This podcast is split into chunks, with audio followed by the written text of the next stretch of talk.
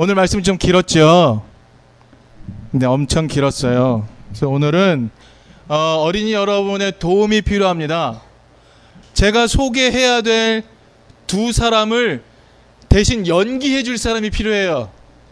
그래서 두 분을 초청하려고 합니다. 두 명.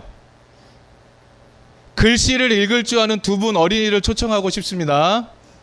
글씨를 읽을 줄 안다 하는 분 먼저 손들어 보시고요. 그 중에 두 분 나오십시오. 두 분. 먼저 나오는 두 분에게 기회를 드리도록 하겠습니다.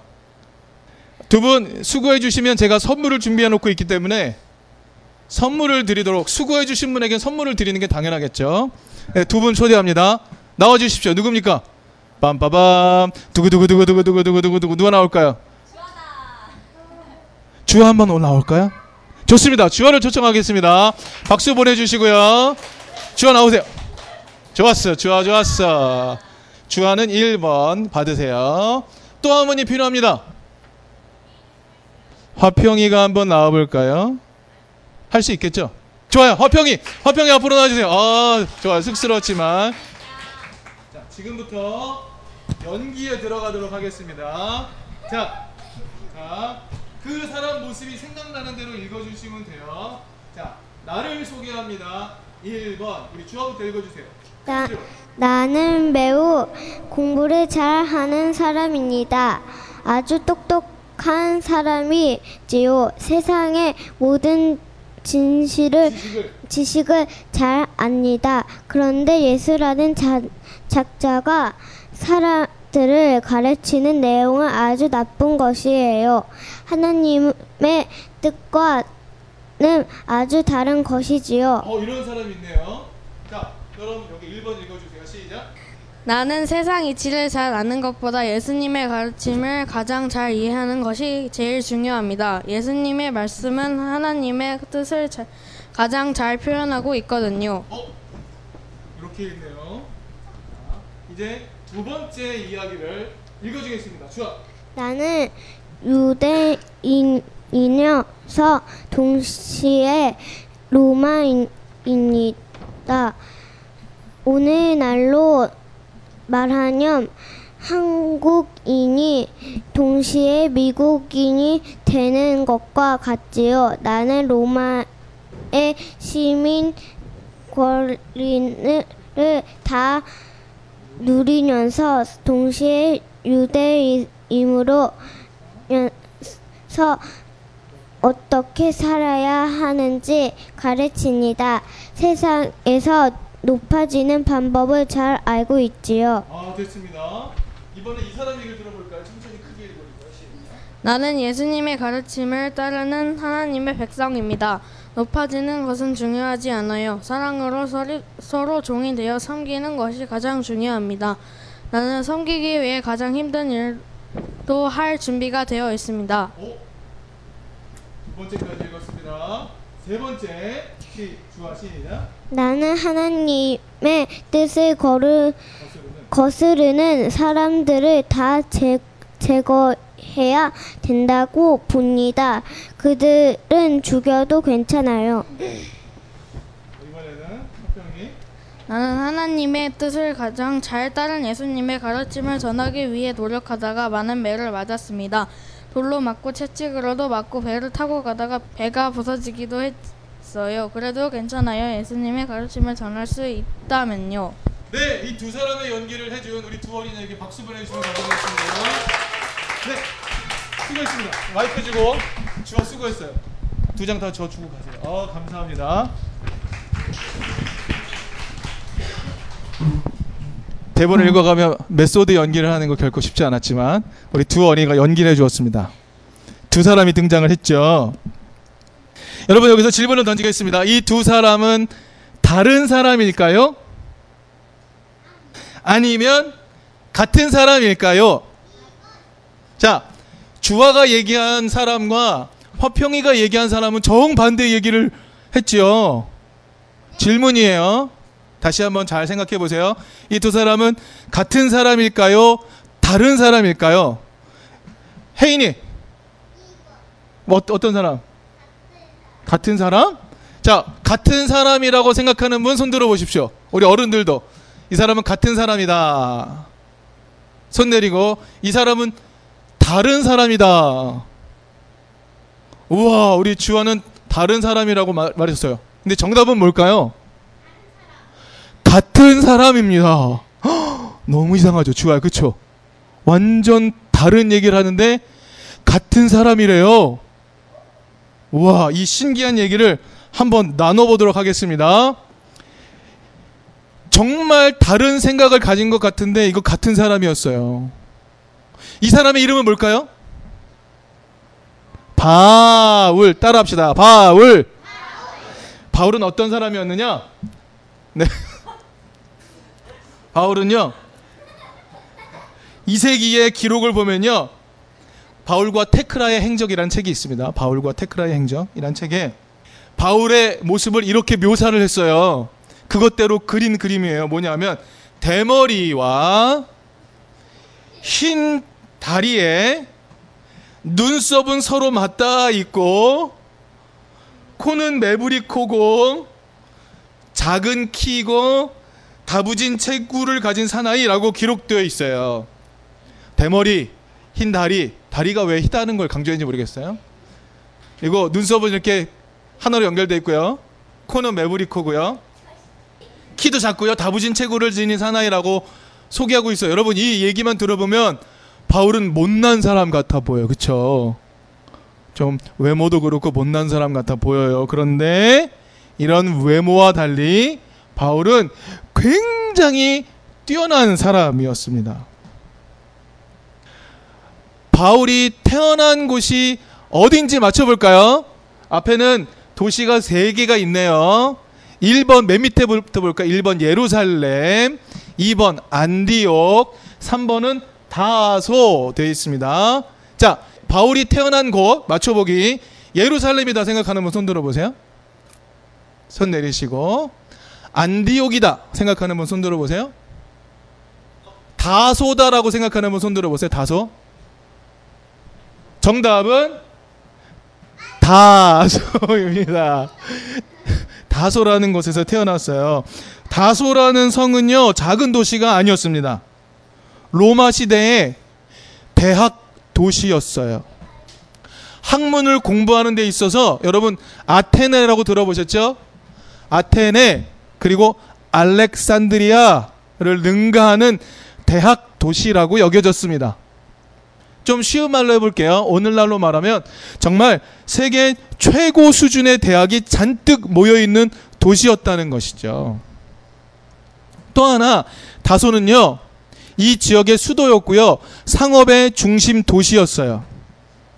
상업이 굉장히 많이 일어났어요. 여기에서는요 염소 털을 가지고 천을 만드는 산업이 굉장히 발달했고요 그 천을 가지고 천막을 만드는 일을 많이 했다고 해요. 자, 그러면 바울은 이 도시에서 살았으니 바울이 얻을 수 있는 재능이 있었을 것 같아요. 첫 번째 재능은 뭐였냐면 공부를 굉장히 잘하는 거였어요. 바울은 공부를 굉장히 잘했습니다. 또 한 가지. 바울은 천막 만드는 일도 배울 수 있었어요. 이곳에서 자라난 바울은요, 로마 시민이면서 동시에 유대인이었던 사람이었습니다. 여러분, 지금 바울이 뭐라고 글씨를 쓰고 있네요. 뭐라고 쓰고 있죠? 거꾸로 뒤집혀 있죠? 자세히 읽어보세요. 어떻게 써 있습니까? 율법을 잘 지키자. 바울은요, 유대인의 철저한 생활 교육을 받으며 자라났던 사람이었어요. 바울에게 제일 중요한 건 뭐였냐면요, 율법을 잘 지키는 것이었어요. 그게 제일 중요했던 사람이었어요. 그런데 성경은요, 바울이 누구한테 배웠다라고 이야기하고 있냐면, 가말리엘이라는 사람에게서 배웠다고 알려주고 있습니다. 그런데요, 그 가말리엘은요, 누구의 손자였냐 하면은요, 이름이 두 개 등장해 있죠? 읽어볼까요? 시작. 힐렐이라는 사람과 샴마이라는 두 사람이 있어요. 이 두 사람은요, 예수님 시대 바로 앞에 있었던 아주 위대한 선생이었어요. 아주 유명한 선생 두 명이었어요. 이 이와 이황처럼 네, 아주 유명한 두 선생이었어요. 그런데 이 두 선생 중에서 바울의 선생님이었던 가말리엘은 누구의 손자였냐 하면 맞춰볼까요? 힐렐의 손자였다라고 생각하는 분. 이거 찍기예요, 찍기. 샴마이의 손자였다고 생각하는 분. 정답은 힐렐의 손자였습니다. 힐렐이라는 사람의 손자였어요. 그런데 선생이 두 명이 있다는 말은요, 두 사람이 친하지 않았다는 얘기였어요. 무슨 얘기냐면 서로 생각이 달랐거든요. 힐렐이라는 사람은 유대교를 이방인들에게 잘 가르치는 것은 좋다라고 얘기했어요. 유대교의 진리를 이방인들에게 잘 가르쳐서 이방인도 유대교로 들어오게 하는 게 좋다라고 가르쳤던 사람이었고 샴마이는 무슨 소리? 유대인이 아닌 이방인들은 절대로 유대교 안에 들어올 수 없어라고 말했던 사람이었어요.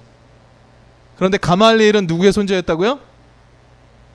힐렐의 손자였어요. 그리고 바울은 누구의 제자였다고요? 가말리엘의 제자였습니다.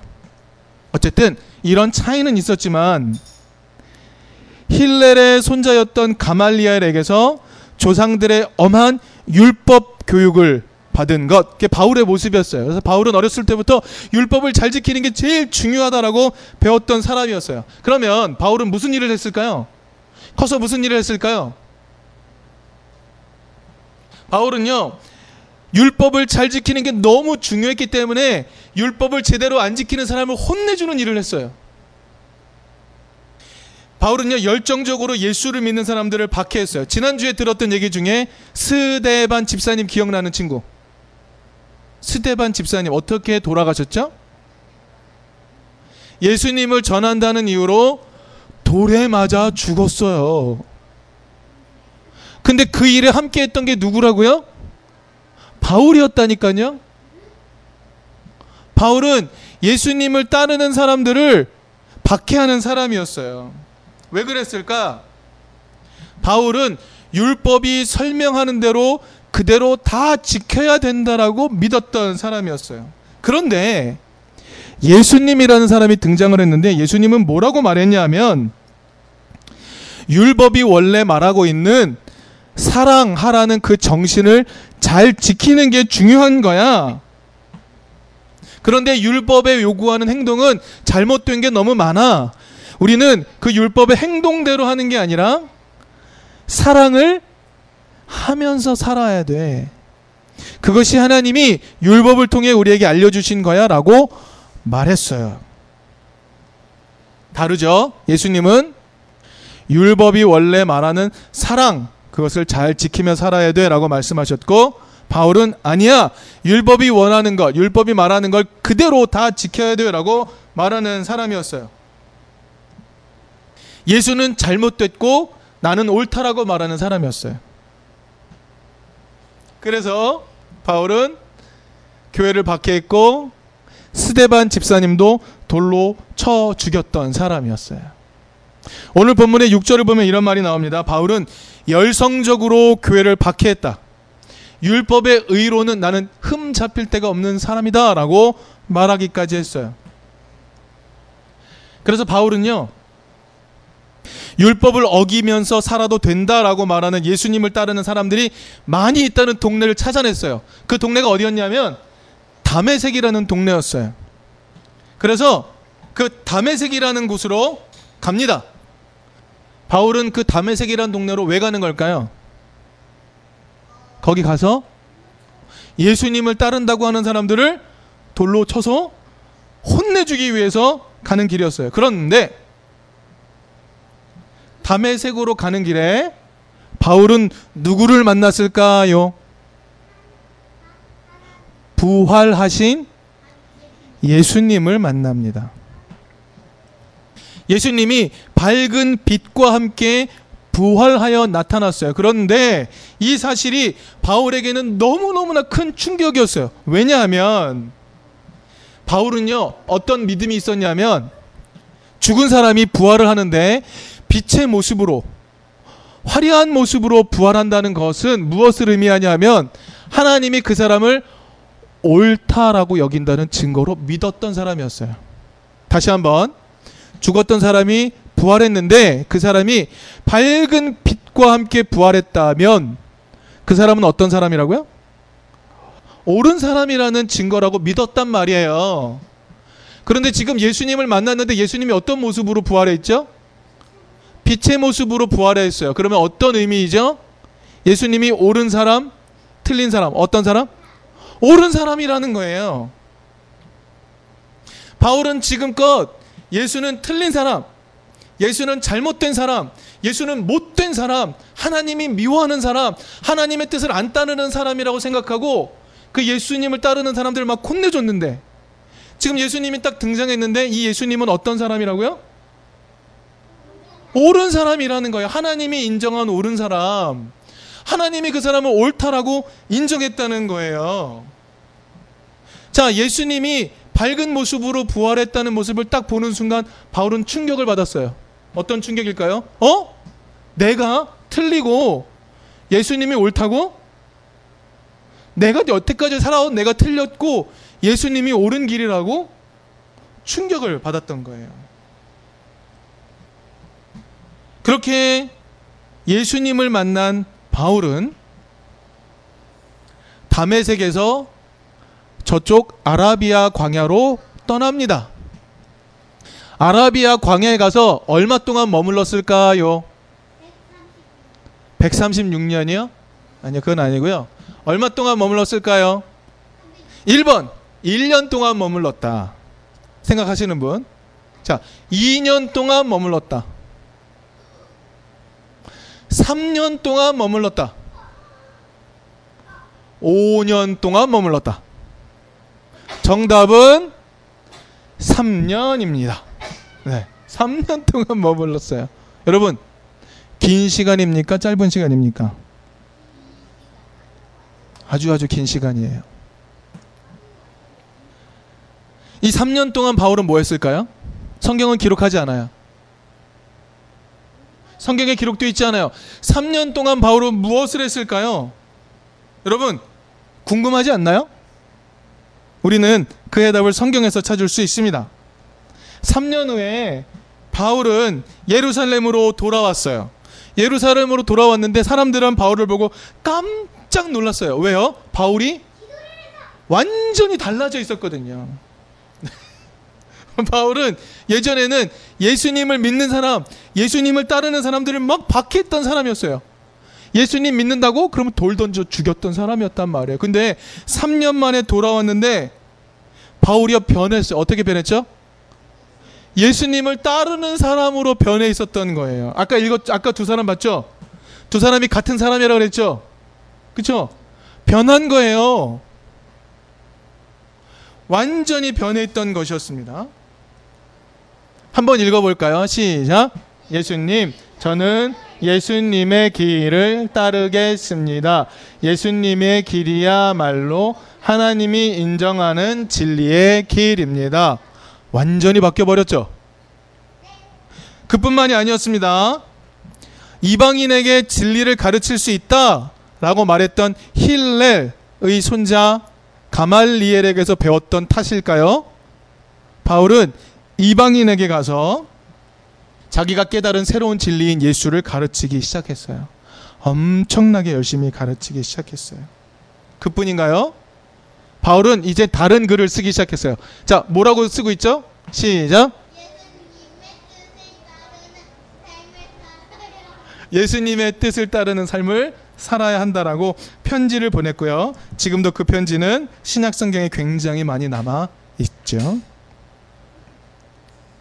여러분, 바울이 이렇게 완벽하게 다른 사람으로 보일 만큼 변하게 된 이유는 무엇이었을까요?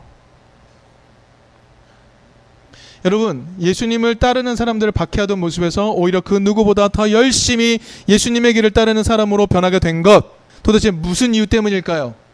여러분, 무엇 때문이라고 생각하십니까? 여러분, 바울은요, 굉장히 지적인 사람입니다. 바울은 자신이 동의할 수 있어야 움직였던 사람이었어요. 근데 바울은 3년이라는 시간 동안 예수가 말하는 게 어떤 것인지 깊이 고민했을 겁니다. 그리고 그는 확신했습니다. 정말로 예수의 길이야말로 하나님의 뜻을 바르게 알려주는 것이라고 확신했어요. 여러분 바울은요 예수님의 삶을 철저히 묵상했고 그 예수가 옳다고 말한 하나님의 이유가 무엇인지 발견하고 싶었습니다. 그래서 3년의 시간 동안 예수에 관련된 모든 기록들을 찾아봤을 거예요. 그리고 예수의 소문을 들었을 겁니다. 그리고 예수가 보여줬던 삶의 이유가 무엇인지 생각했을 거예요. 그리고 그는 동의했을 겁니다. 그래서 그는 변신한 거죠. 하나님께서 예수를 옳다고 인정했어요. 그래서 바울은 그 예수를 만난 다음에 3년 동안 자신이 살아왔던 모든 삶을 돌아보고 예수의 삶을 완벽하게 묵상하고 이제 예수의 삶에 동의하게 되었기 때문에 목숨을 걸 수 있었던 것이죠. 여러분 3년이라는 시간이 굉장히 중요했던 시간입니다. 자신이 살아왔던 모든 삶을 부정할 수 있을 시간이었어요. 여러분 지금까지 살아온 것을 완전히 부정하고 살아간다는 것은 결코 쉬운 일이 아닙니다. 그렇게 살게 되면요 모든 사람들이 충격을 받습니다. 여러분 어른들이 그런 말씀하시죠. 사람이 갑자기 변하면 어떤 때가 됐다고요?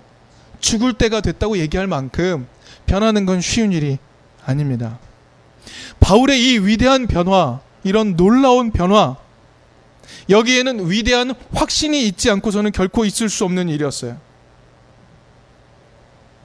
여러분, 바울은 자신이 믿어왔던 것에 철저했던 사람이에요. 그런데 그가 3년의 시간 동안 예수의 길을 묵상하고 그 예수가 가르쳤던 바가 진정한 하나님의 뜻이라고 확신한 후에 그는 돌아와 예수를 전하는 사람이 되었던 겁니다.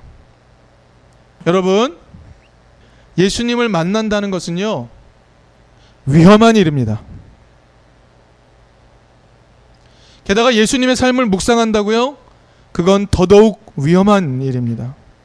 왜냐하면 바울처럼 이전에 살았던 삶을 완전히 돌이키게 되기 때문에 그렇습니다.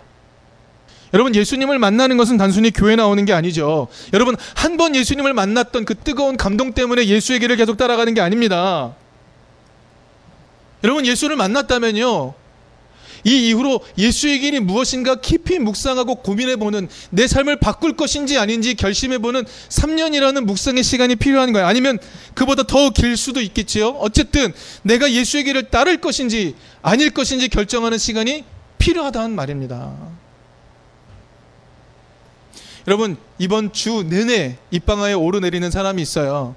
한 장군 그 부인 교회 다닌대요. 장로래요. 권사래요. 그분이 예수님을 만났을지 어떨지 모르겠어요. 근데 예수님 만났대요. 그럴지는 몰라도 그들은 예수님의 말씀, 예수님이 가르치는 삶으로 완전히 전환하지 않은 사람들이었어요.